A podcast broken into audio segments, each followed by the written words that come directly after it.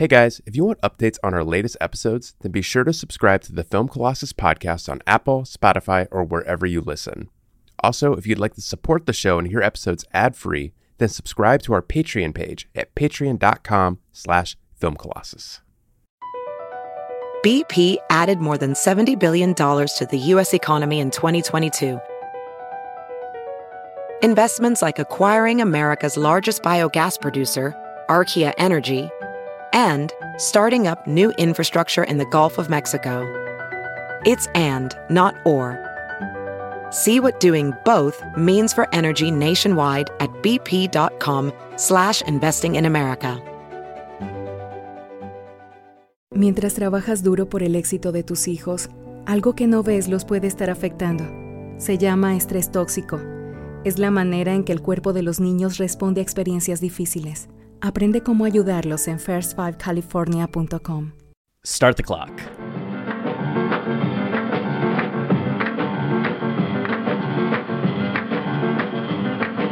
You, the one with that smile, yeah. Come over here for a while. Hey girl, do you hear what I say? I don't have time to be waiting all day. Just believe that it's not all. My name's Chris Lambert. And my name is Travis Bean, This is Film Colossus. Your guide to movies. Today we have 60 minutes to talk about Megan. Uh, 60, that's the amount of time I wish Megan had spent dancing in this movie.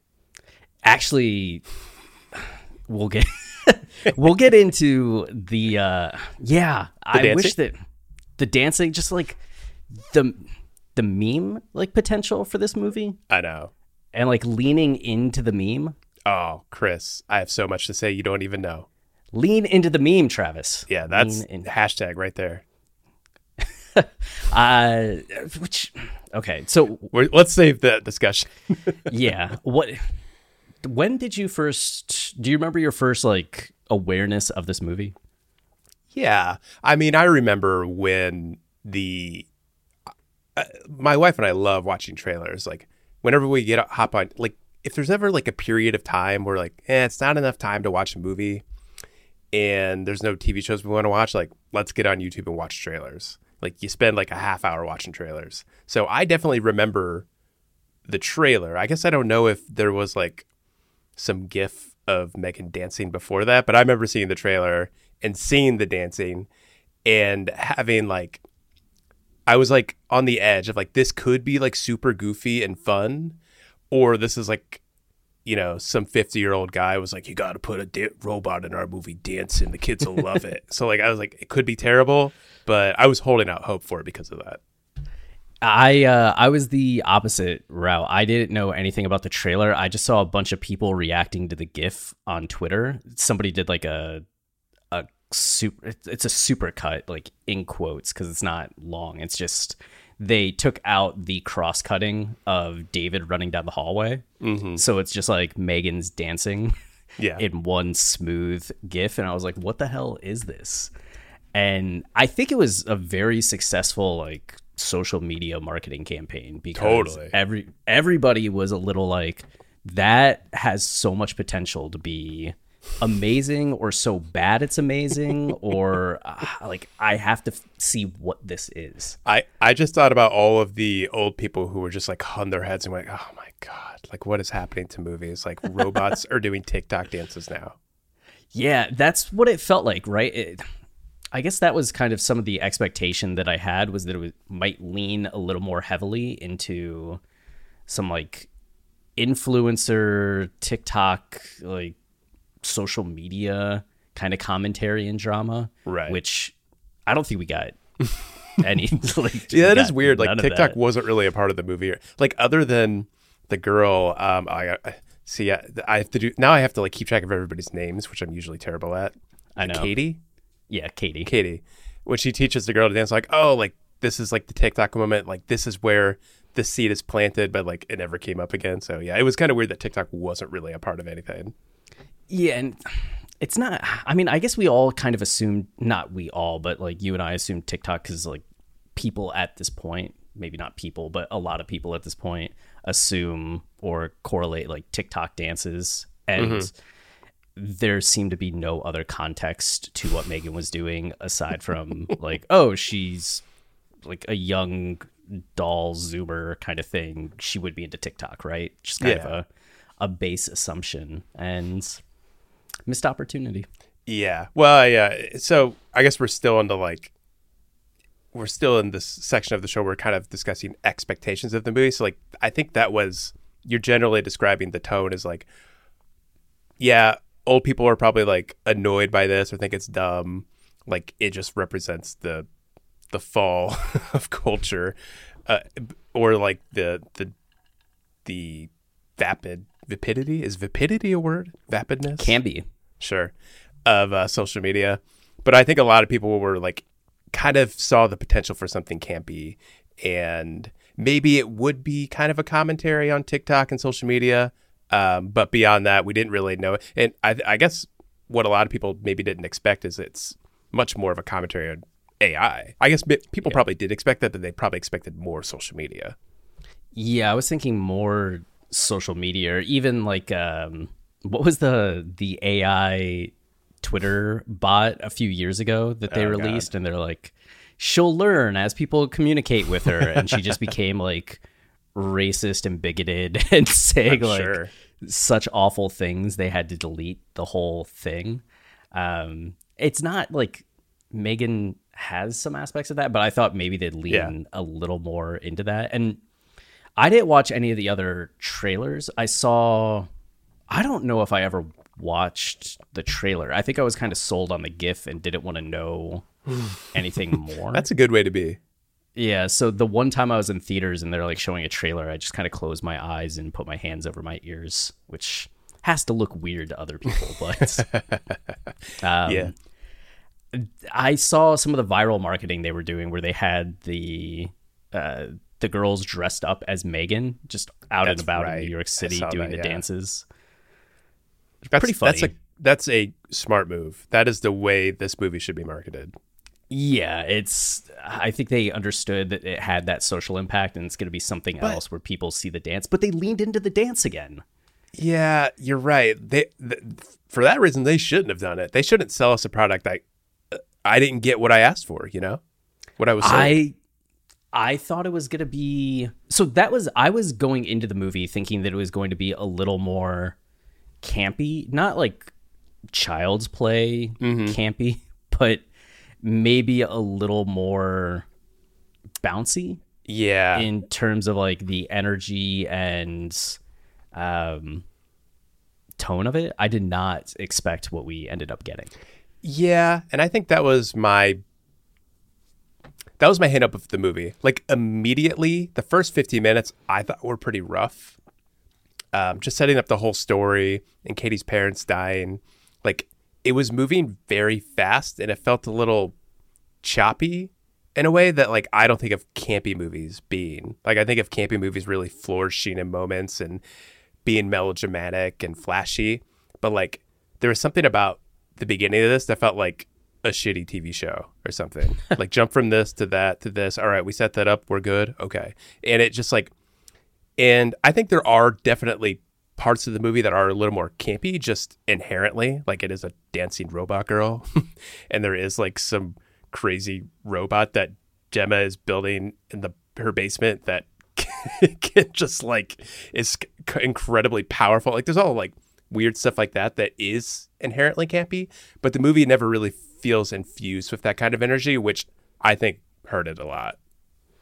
Yeah, the first th- I thought the opening scene I had mixed energies with the Katie and her parents in the car where I liked the style of it and the presentation of it, but the dialogue didn't really ring all that all that true to me. Like the mom's being a little mean, the dad's being a little like Every parent in this movie is mean. Yeah, there's there's a Every lot of, like, adult is an asshole. There's a lot of parental hangups. and then even like Gemma is kind of like a She's terrible.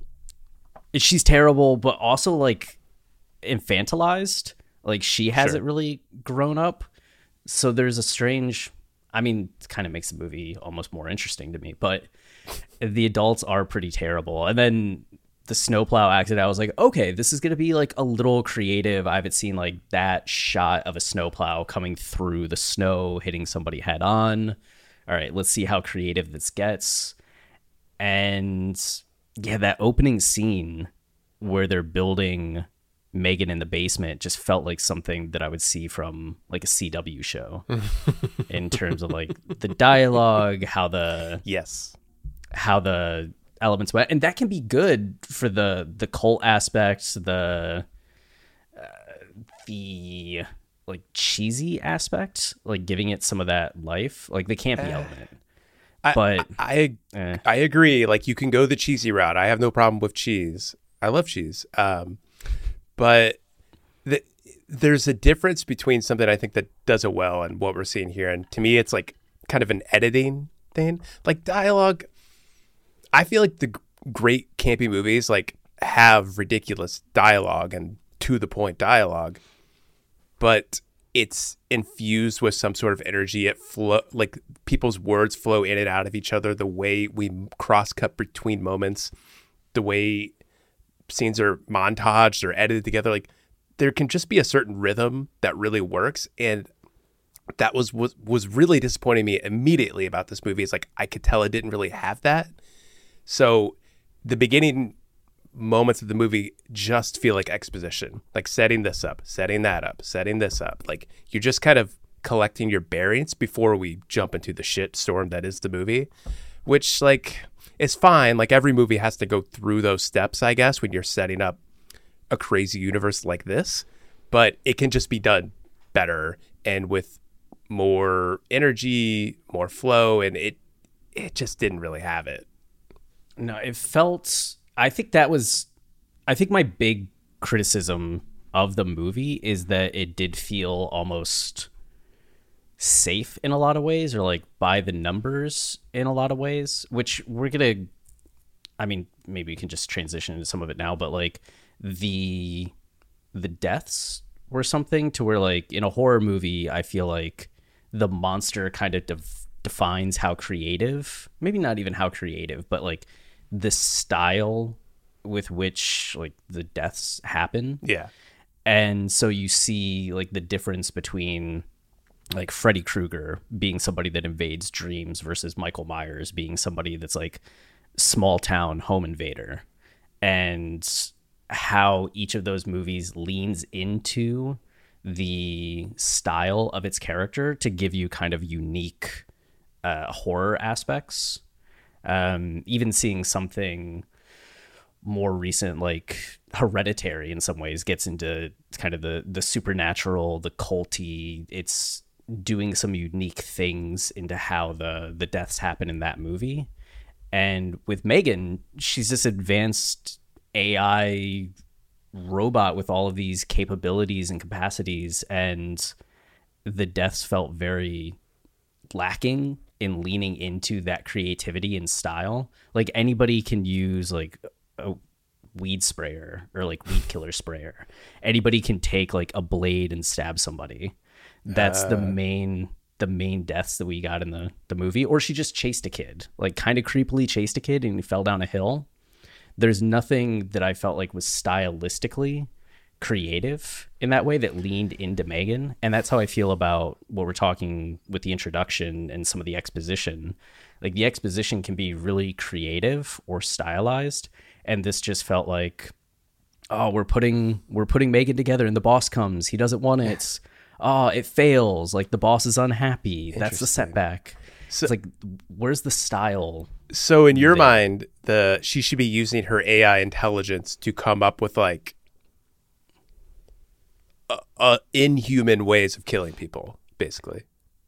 that could be part of it or just like s- more we see her control electronics during the movie Okay, sure, like she that'd sh- be cool. she shuts down the entire alarm system for like a whole corporate headquarters she, She drives jack, carjacks a Tesla.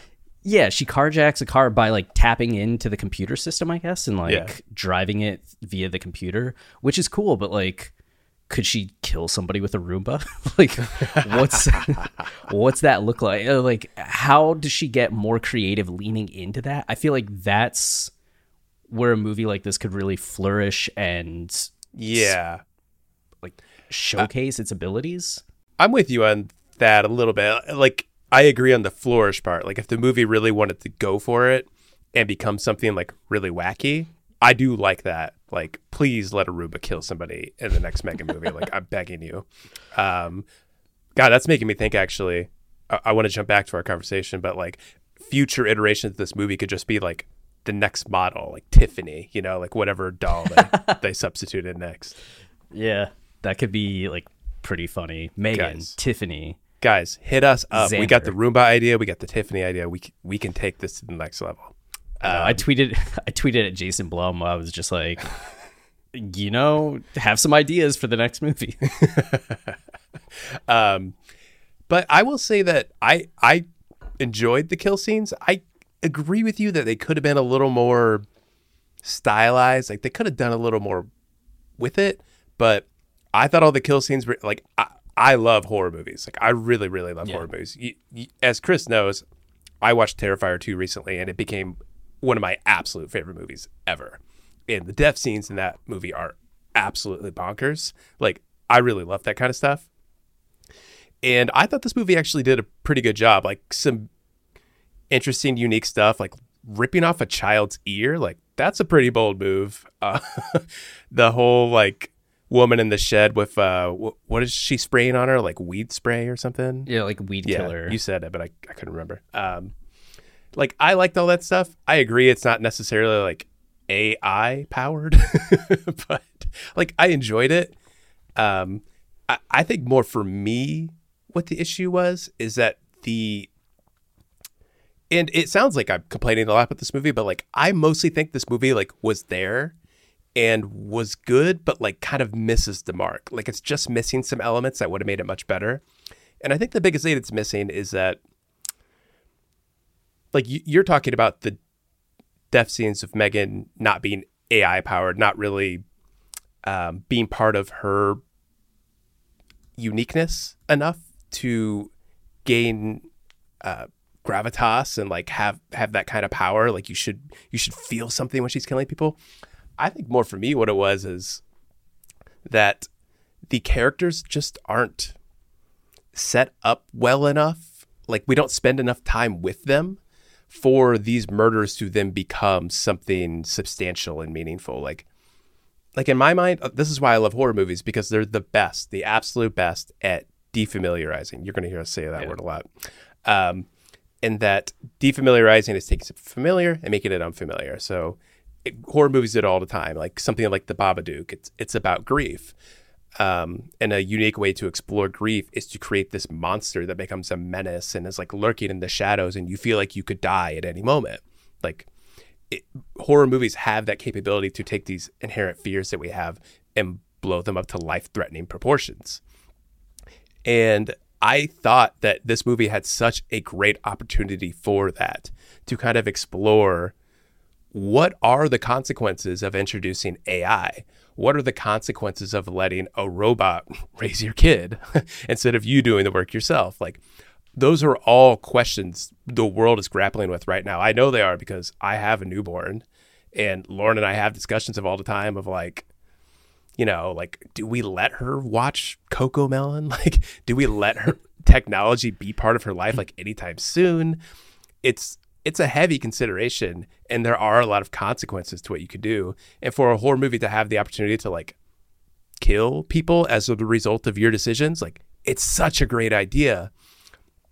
But I just don't think like like we're talking about kind of like the choppy editing, the the weird jumps between dialogue, like it just the movie never feels like it's spending enough quiet moments with people and getting to know them to let that steep and then to give power to the kills Megan is committing, you know? Like it's more it, it, it just doesn't it doesn't have that. It's a little too um it's a little too easily it's it's too comfortable just letting everyone be a caricature and just letting like broad moments of dialogue set up this and set up that for there to be like real characters we care about and for us to be carried about any of the deaths that happen.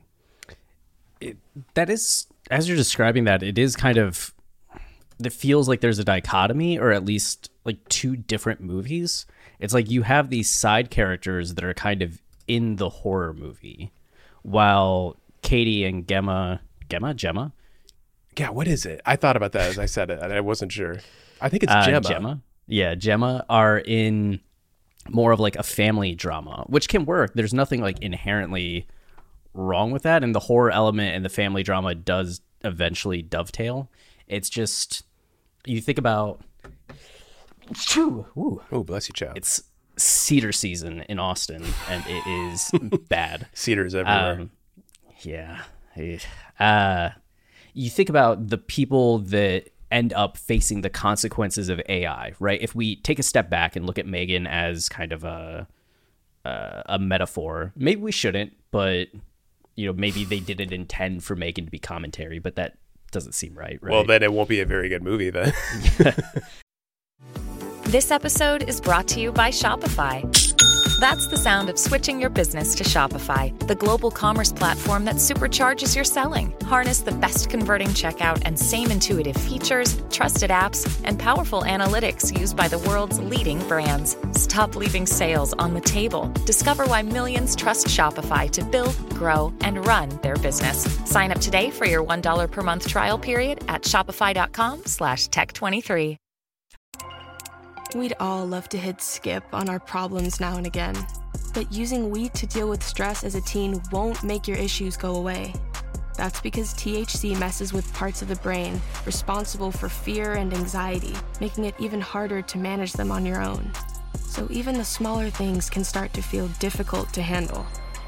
Learn better ways to deal with stress at mindovermarijuana.com. That's mindovermarijuana.com. Sponsored by the California Department of Public Health. Uh, so if Megan is this commentary on technology and the role technology has in our lives, you look at the people that face the most severe consequences.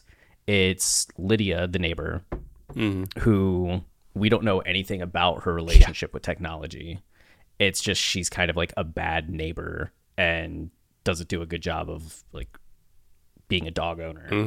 And then it's Brandon and like we don't know Brandon's relationship with technology. I mean, he takes Megan and runs off with her, but like there's not much you can really derive from the encounter between Megan and Brandon uh, in terms of like theme.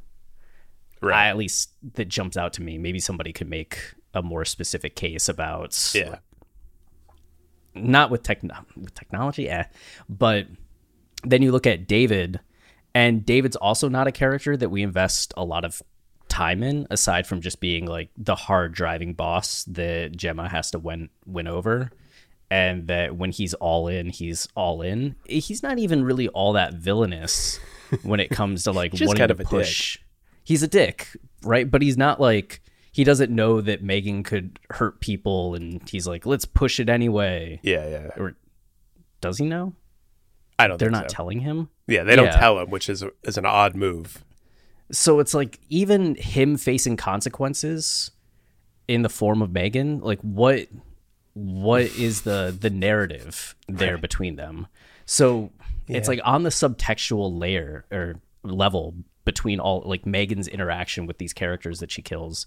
There's nothing really said about technology, the situation at large. We see more of the impact that Katie has with Megan and the way in which her character kind of devolves and becomes more like the attachment that goes on the the anger she becomes a little bit of a like a little child drug addict Yeah. uh, she's showing some real addict tendencies uh, especially i feel like they even start making like the bags under her eyes darker like Yeah, and she keeps Um, like rubbing her finger under her nose and stuff.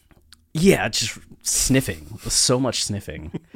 but you have some interesting implications with that and with Allison or Gemma realizing that she needs to be present and for her having been so tech driven to realize the human element. I thought there was some really powerful stuff in their interactions Yeah. and the way It's in there. which yeah gemma kind of has her about face and wants to make Katie feel like you are important to me. Like I am looking at Yeah. you. Like I actually started to tear up when she heard Katie talking about Megan making her feel like she's the only person in the world or the most important person in the world. And you see the next time Gemma interacts with her, how much eye contact she's making and how mm. focused she is. Yeah. I thought that was really beautiful. But it just it feels like you have a lot of these ideas that aren't necessarily coming together with what Megan does and the interaction she's having with people until I guess like technology trying to rear its head back into the relationship with Gemma and Katie at the end. Mm-hmm. But they still use technology to save the day. Eh. Yeah, I'm kind of I'm a little in between uh where what the path you're going down and like I'm thinking the movie is successful. Like I agree that the movie probably could be better and more interesting if we knew if AI, if technology tied at all with this little kid or tied at all in with this neighbor. Like that there are there is potential there to like give the movie more body, but I, I I don't necessarily think it needs to do that. Like again, Terrifier two. I feel like this is just gonna become an episode in Terrifier two. Um, uh, the thing I love about Terrifier two is we're watching the central characters of the movie really struggle with grief and the trauma of losing their dad.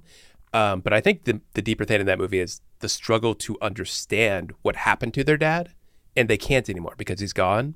So the movie is just kind of an exploration of that, and a lot of the kills kind of stem from that. Um, like Gemma, Gemma, I call it Gemma. What's I forget the the main character in Terrifier 2's name, but um, her friends all die, but her friends don't have anything to do with the main character's dad. Like they have no connection to it. Their connection instead is to the main character and what she's struggling with. So the the clown that's Art the clown that's killing all of her friends, it becomes this um this manifestation of like how trauma affects other people in your life. Like it, it branches out to them. So it's not necessarily that they need a direct relationship with Art the Clown. Uh, they are just consequential deaths. And that's a lot of what horror movies do. And so I consider a lot of the deaths in this movie to just be consequential, um, to be the result of this deeper metaphor, defamiliarization that's going on. Um, but I'm with you that like you still can do more. like there's way more art and um, heart and and meaning to Terrifier 2 because like her friends are so intricately part of her life. Um, where in this movie they're just like assholes who get in the way. Yeah, it's just it's like the worst people that they encounter to get in the way, like have the deaths, and then Megan, I guess, is discerning when it comes to like the other lab techs, Yeah. Tess and Cole. She's lets them kind of live. Man, I, it is a weird trend in movies recently I've noticed. Like I mean horror movies have always killed all kinds of people, but like lately I've seen a lot of kid deaths in movies. like Hereditary, Terrifier 2. I guess no kids, uh, kids no kids do die in Terrifier 2. They're like high school students. And in this movie like they kill like a little kid, you know? That's pretty crazy. yeah, I guess it's one of those like taboo line crosses. It's like a little more shocking because these days it's such like a there's such like an online trend to protect. I don't know. Yeah, but uh, but it totally works for this movie because you know AI. Th- this particular situation does apply to like a parent-child relationship, and to see it like affecting other kids, like again, a lot of potential there. The movie could have explored.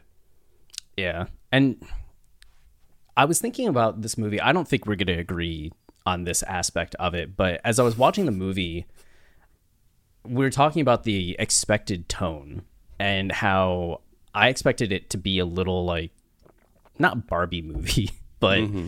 A little more upbeat, a little less, not even like less serious, like goofier. I just imagined that it wouldn't be as like grounded and heavy in dealing with Very like, heavy. Katie's grief and Gemma's like struggle to parents.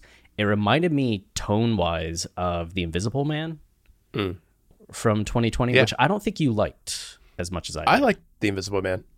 Okay, you did. Okay. Yeah. So I thought this movie was like I feel like there's you could put those movies on side by side and see similarities in tone throughout like how seriously they're trying to explore some of the human element of an invisible man uh, dealing with an abusive partner and the aftermath of getting out of that relationship and the way that it haunts you versus uh, Katie's grief and Gemma having to suddenly be a parent when it wasn't part of her life? And how do you navigate this new thing? I liked that. It surprised me that it took that tone.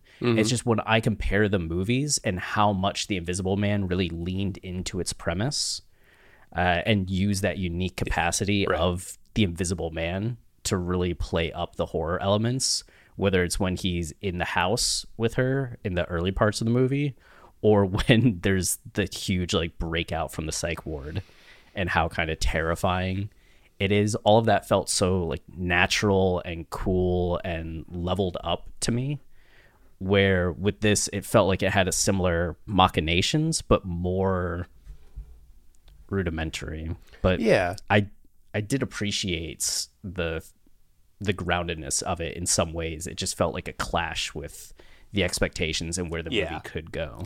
Yeah.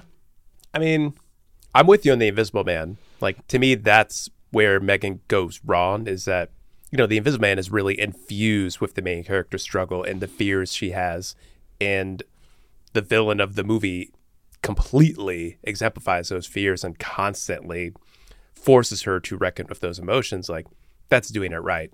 Megan, um, it's uh, again, I don't think it's necessarily a problem. It's just I think it's a little tougher to make the movie hit emotionally and keep you invested if it's not doing those sort of things, which for a movie that isn't really doing that with the script, I think the script is kind of the weak part of the movie. Everything else about the movie is like it is the the CGI, the makeup, whatever Megan is, it it's really impressive. It looks really good. Like you're kind of you believe it almost. Like you're there mm. with it. And then you have all of these small moments, which towards the end, I, I think the last third of this movie really saved the movie. A lot of the scenes you're discussing and and Gemma really reckoning with her relationship with Katie and how important she is. Like there are all these moments and and the tone is really settling in at the end. Like I think there's enough there that allows the movie to to hit and ultimately leave you feeling something as you walk away. Um, but I I'm with you that it, it just needed to be infused with it more for a longer period of time. Like you're right, The Invisible Man feels like that the entire movie. Um, there are other reasons maybe that movie doesn't work quite as well, but like that isn't really it. Like it has that going for it. It has that foundation where Megan was kind of missing the foundation and felt like it was playing catch up a little bit and throwing in all these elements that didn't seem to be there, but then suddenly it's very emotional and it's carrying this weight. And yeah, I mean, again, all I had going for it was just like impressive technical work, you know? It, do you know the what I wish Megan would have been like, or I think had the potential to be like, was that same energy of uh, Cabin in the Woods? Were you a Cabin in the Woods fan? No. No. Ah, I love Cabin in the Woods. Mm. Everything Joss Whedon touches is pretty awful. That was a Joss Whedon movie. Yes. Well, he he wrote it. Did he? Yeah. Oh no. Oh yeah, written by Joss Whedon and Drew Goddard. I like Drew Goddard a lot, so I always think of it as like a What did Drew he do? Movie. Um, Cloverfield. I got to watch Cloverfield again. I, I won't hate on that movie. He wrote Cloverfield. He did, I think, the final touches on World War Z. Um, and then he also wrote The Martian. what a weird career. I know, right? Cloverfield writer, Cabin in the Woods writer director, World War Z writer, Martian writer, and then what? Bad Times at El Royale. Oh, well, that's a great movie. Yeah, that's one that you like more than me, but Yeah.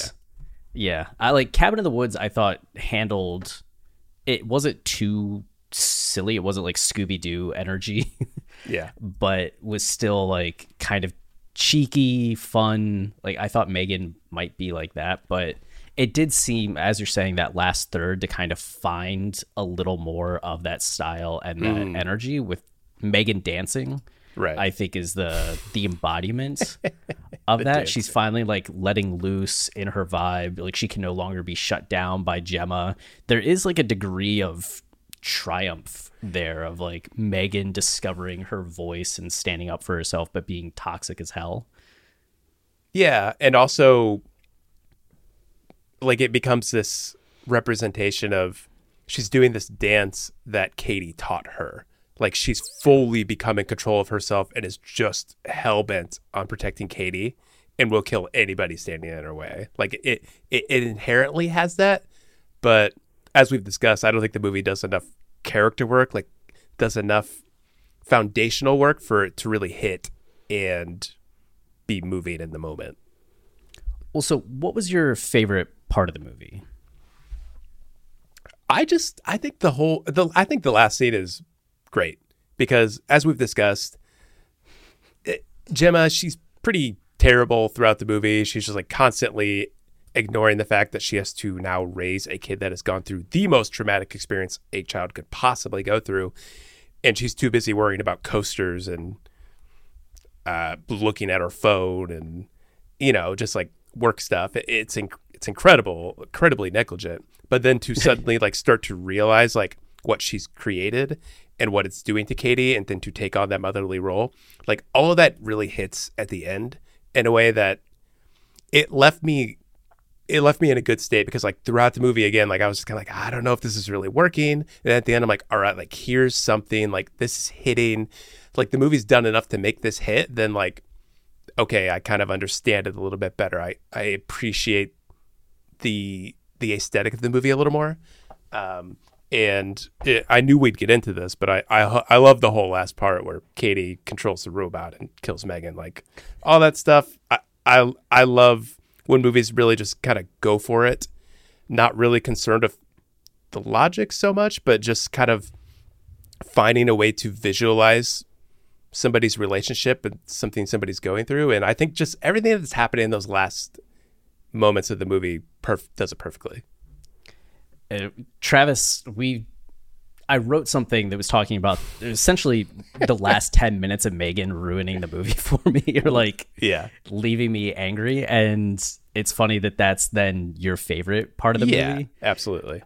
Uh, Travis and I have been going back and forth. He's been trying to educate me and I've been trying to wrap my head around the idea of post cinema. Wrap your head around. it's very simple.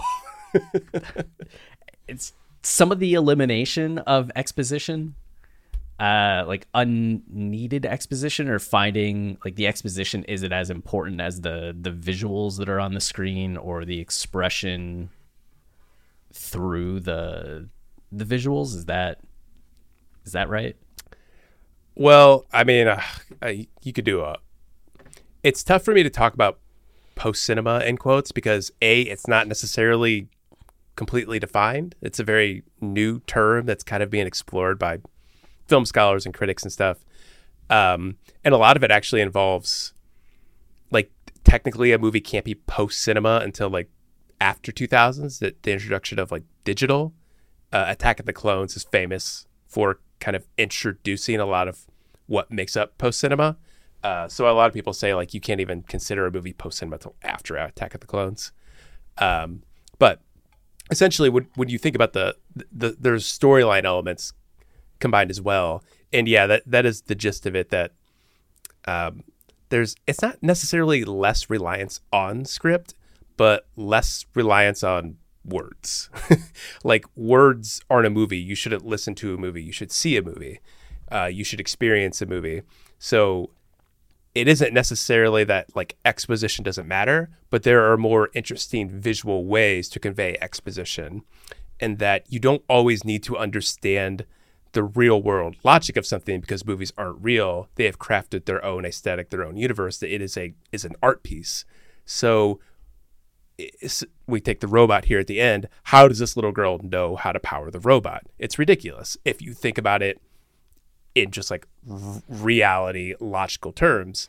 But if you put that aside because it's not a real movie, then you're able to think about it artistically and what it represents that she can control this robot and how it kind of solidifies her and Gemma's relationship and how they're kind of meeting halfway through this technological space when technology had been to think tearing apart the whole movie. Um, the idea is to stop thinking about exposition, logic, like how does this make any sense, and just to kind of accept what the movie's giving you visually. which some of the my complaints being a lot more classical in that way or maybe it's just because like i'm more focused like i come from a novelist poetry background Totally. it's very much like I just think it's another way to watch movies. Like I don't think there's anything wrong with that. Like it is classically the way we've looked at movies for a long time. Yeah. Uh, So my issue, they set up Katie seeing Bruce for the first time, right? And when Gemma uses Bruce, she puts on these gloves and can manipulate Bruce's arms. Yeah. Or make Bruce move, control him totally. But Katie's facing Bruce and Gemma's behind her. so you never as far as I remember, Katie never sees how Gemma operates Bruce.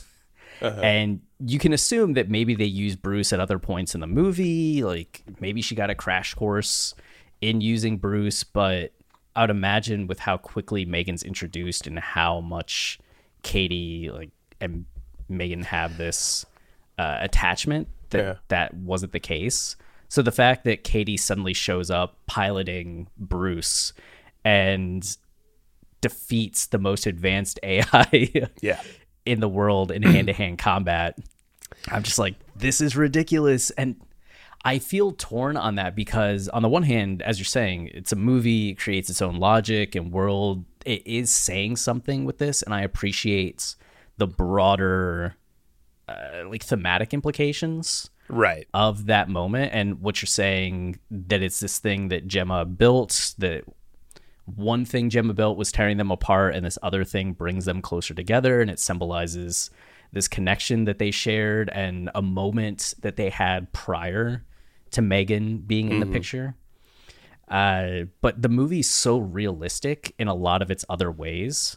Like the world it presents is very grounded aside from Megan's like AI or aside from the technology aspects that Katie suddenly like utilizing this robot just clashes with the tone of it. Where if it was something like Cabin in the Woods or like Scooby Doo or something that's a little more like We just needed a talking dog.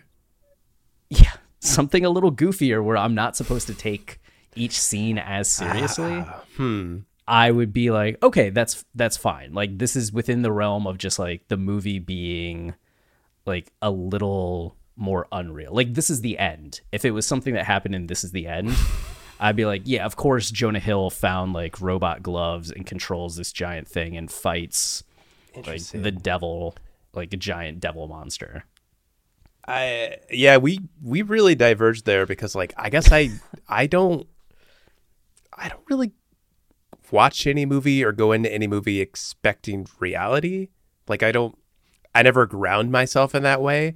I'm expecting an art piece. Like even when I go to a museum and I see a painting of a person and it is just a straight painting, like it still has an aesthetic. It still carries the painter's vision of that person. Like I don't think I'm looking at a photograph. I think I'm looking at somebody's rendering of a person.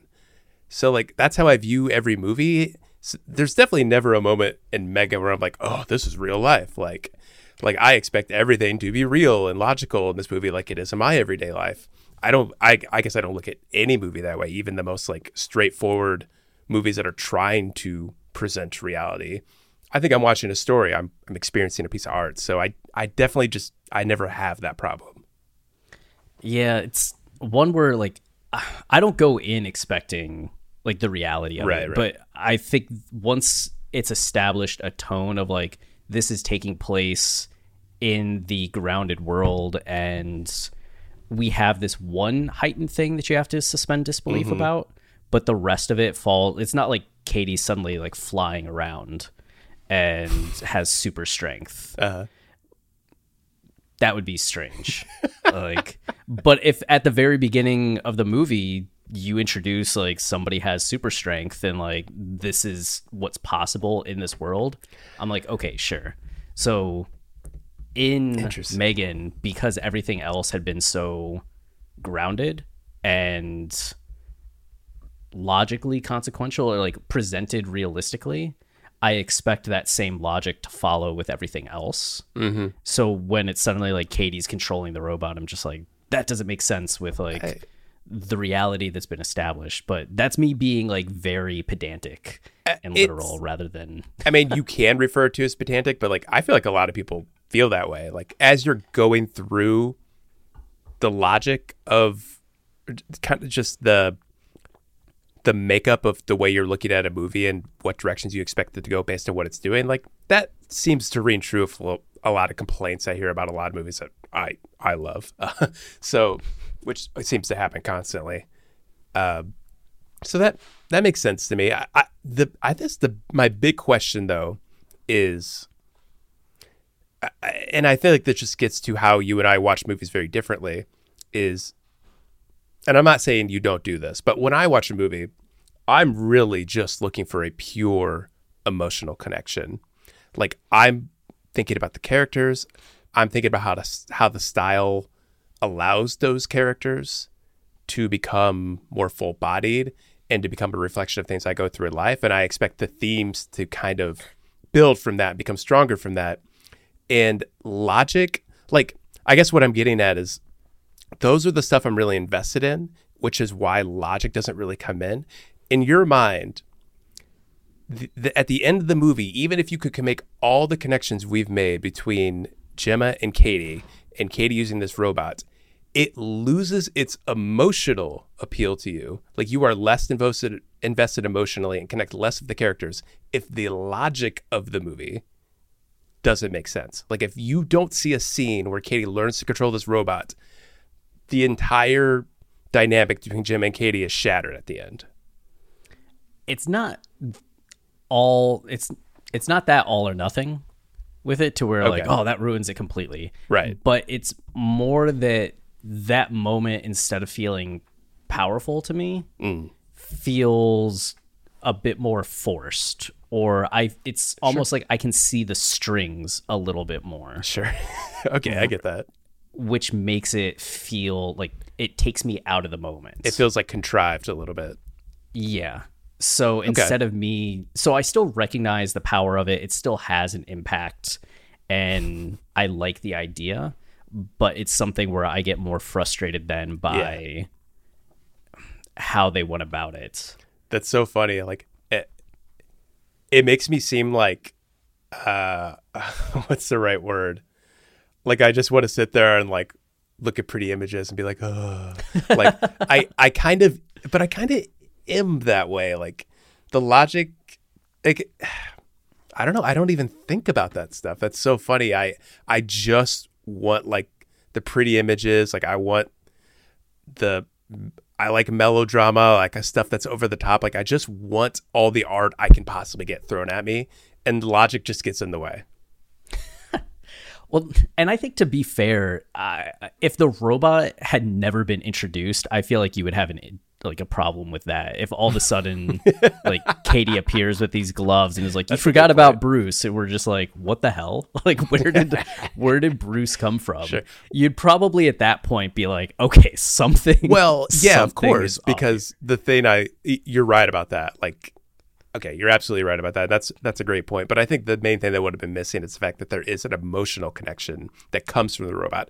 If they had just shown Allison using the robot, or just shown Katie using the robot, and then later Katie uses the robot, there's no emotion. There's no emotion there, you know. No. So like, then it would just be annoying to me. Yeah, so the fact that they like set up that emotional connection early on, I think trumps then the logic of like how did Katie use it later? It's like, okay, I understand what this represents. Yeah.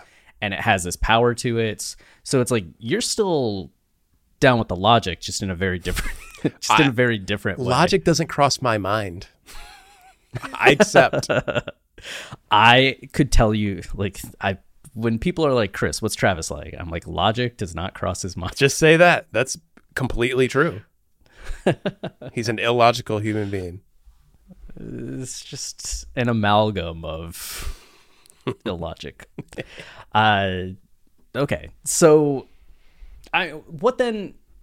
Where did you end up? Do we talk about where we ranked it? Do we talk about Oh, what do we yeah. talk about now? Let's talk about. Um, let's go ahead and do. We'll do 2023 rankings and we'll do all-time rankings. Uh, f- for Okay. people who maybe this is your first episode, which it probably is 'cause it's the first movie we're talking about, um, that we have on our website, Film Colossus, we have all-time rankings where we're keeping track of every movie we've watched since we started those lists, which was like sometime in 2022.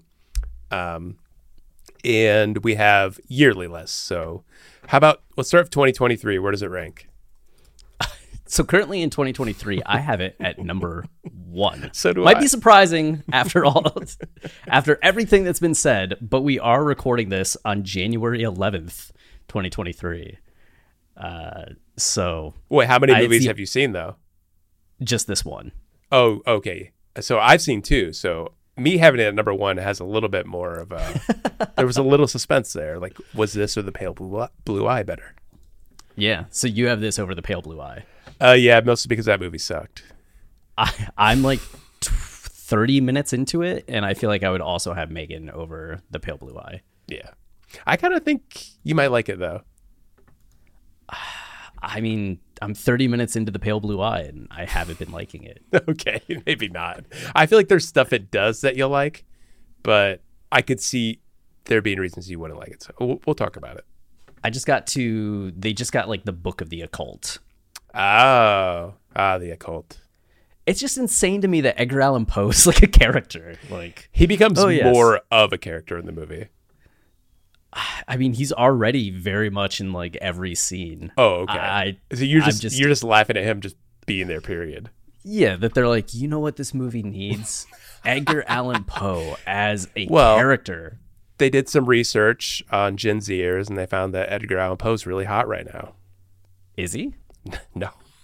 okay. I mean, maybe, maybe it's just like, yeah, it's uh one of the funniest things I ever experienced in high school, which is probably like a weird thing. There was a kid in one of my classes who I don't know. I think maybe I was in an English class that was like a year up, or he was like a year behind. Or maybe they just like showed his video to our class because it was that funny. But we had to make videos based on some like the history of some artist. And I think a friend and I did dressed up as Teenage Mutant Ninja Turtles to tell the story of like T.S. Eliot or something. And what this kid did, uh, was it Ryan Bowling? He made a movie about Edgar Allan Poe and had everybody had little like stick figures that he was using that he had drawn. So it's like cartoonish looking people on a stick figure in a diorama and he's moving them along and it's Edgar Allan Poe and he's looking at his like mother a stick figure who's like dying in bed and he's like then the tuberculosis monster came and it's just a sock puppet with blood coming out of its mouth that eats Edgar Allan Poe's mom and rips her from the diorama and then you see like a tear running down Wow. Edgar Allan Poe's face This- and uh The memory of this movie has stuck with you, by the way. You're describing this perfectly. We were all so blown away by what we were witnessing because we're seeing a bunch of other high school kids making these like awful movies and he has this like kind of like well produced movie he actually ended up going to film school and making a short Sure. film that was like a bunker movie that i remember like kind of enjoying um but it kept going back to the tuberculosis monster. So it's just like Edgar Allan Poe then moved in with his aunt and uncle, and then the tuberculosis monster came and like eats them. And it's like then he married his cousin, and then the tuberculosis monster came. Are you trying to make us go over on time? Is this your tactic? kind of? you want to be punished. every time every time I see Edgar Allan Poe now, I just think of the tuberculosis monster sock puppets. Well, And now I'm gonna think of Dudley Dursley or what's his name? Not Dudley. Is it Dudley? I don't know what you're talking about. Oh, it- he's uh, Dudley in Harry Potter. Who's Dudley and Harry Potter?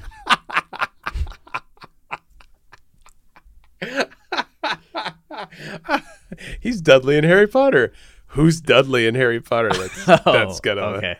Isn't it Okay. that guy? Dudley Dursley? Am I crazy? Yeah, Dudley Dursley. So I've only seen the Harry Potter movies one time I watch them every year.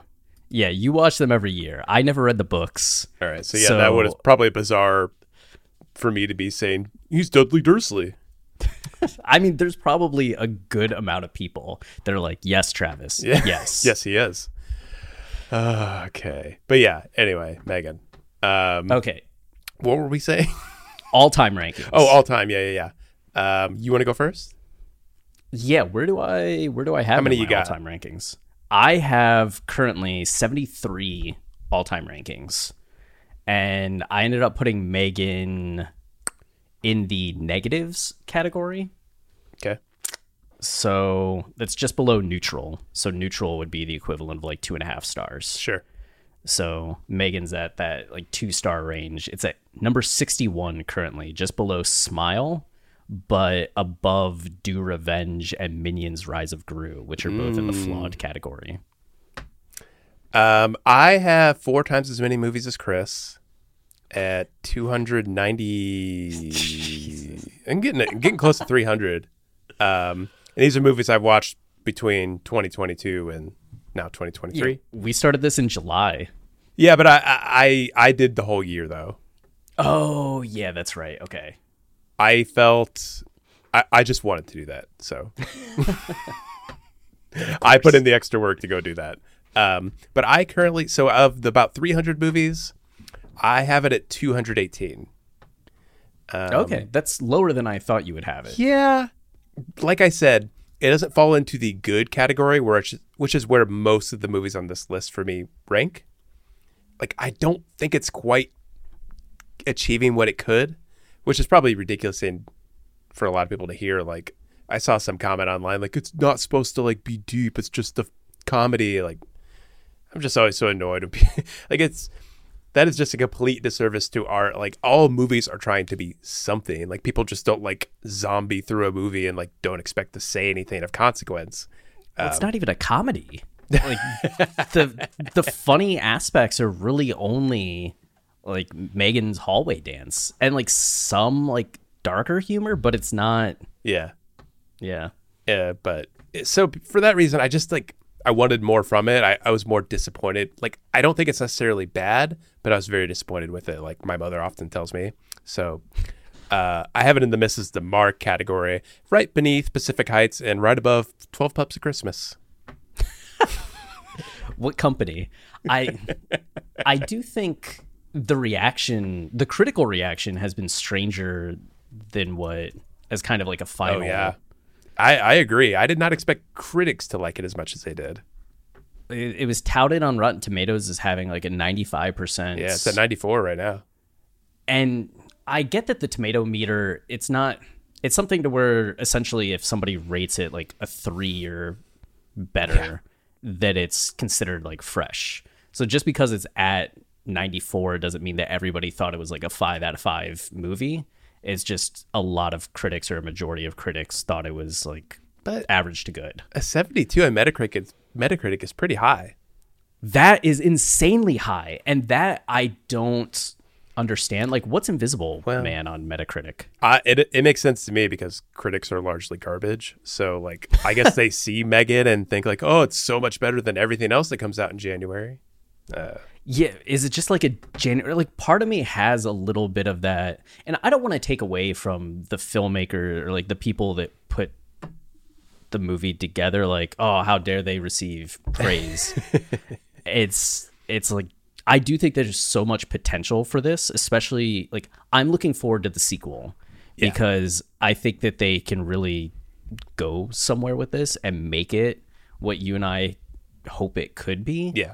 and I'm excited to see what happens next. So it's not like what was the Don't Be Afraid of the Dark that came out with like the teeth tooth fairy stuff back in 2011 that I like hated to my core. Yeah. It's it's not something like that, but the fact that it's been as praised as it has when it seems like it's a little basic or playing it safe and not taking the risks that you'd see some other horror movies, especially like we saw uh, X and you didn't like Hereditary or not Hereditary, Barbarian, but I love Barbarian. Like we've seen, I think, a number of kind of evocative and dynamic horror movies in the last year. Yeah. And Megan just kind of like pales in comparison to me. I- and the fact that so many people have praised it a little. I think it literally is the whole circumstance saying like it's January. This was when all the terrible movies come out. Like, oh my god, here's a competent one.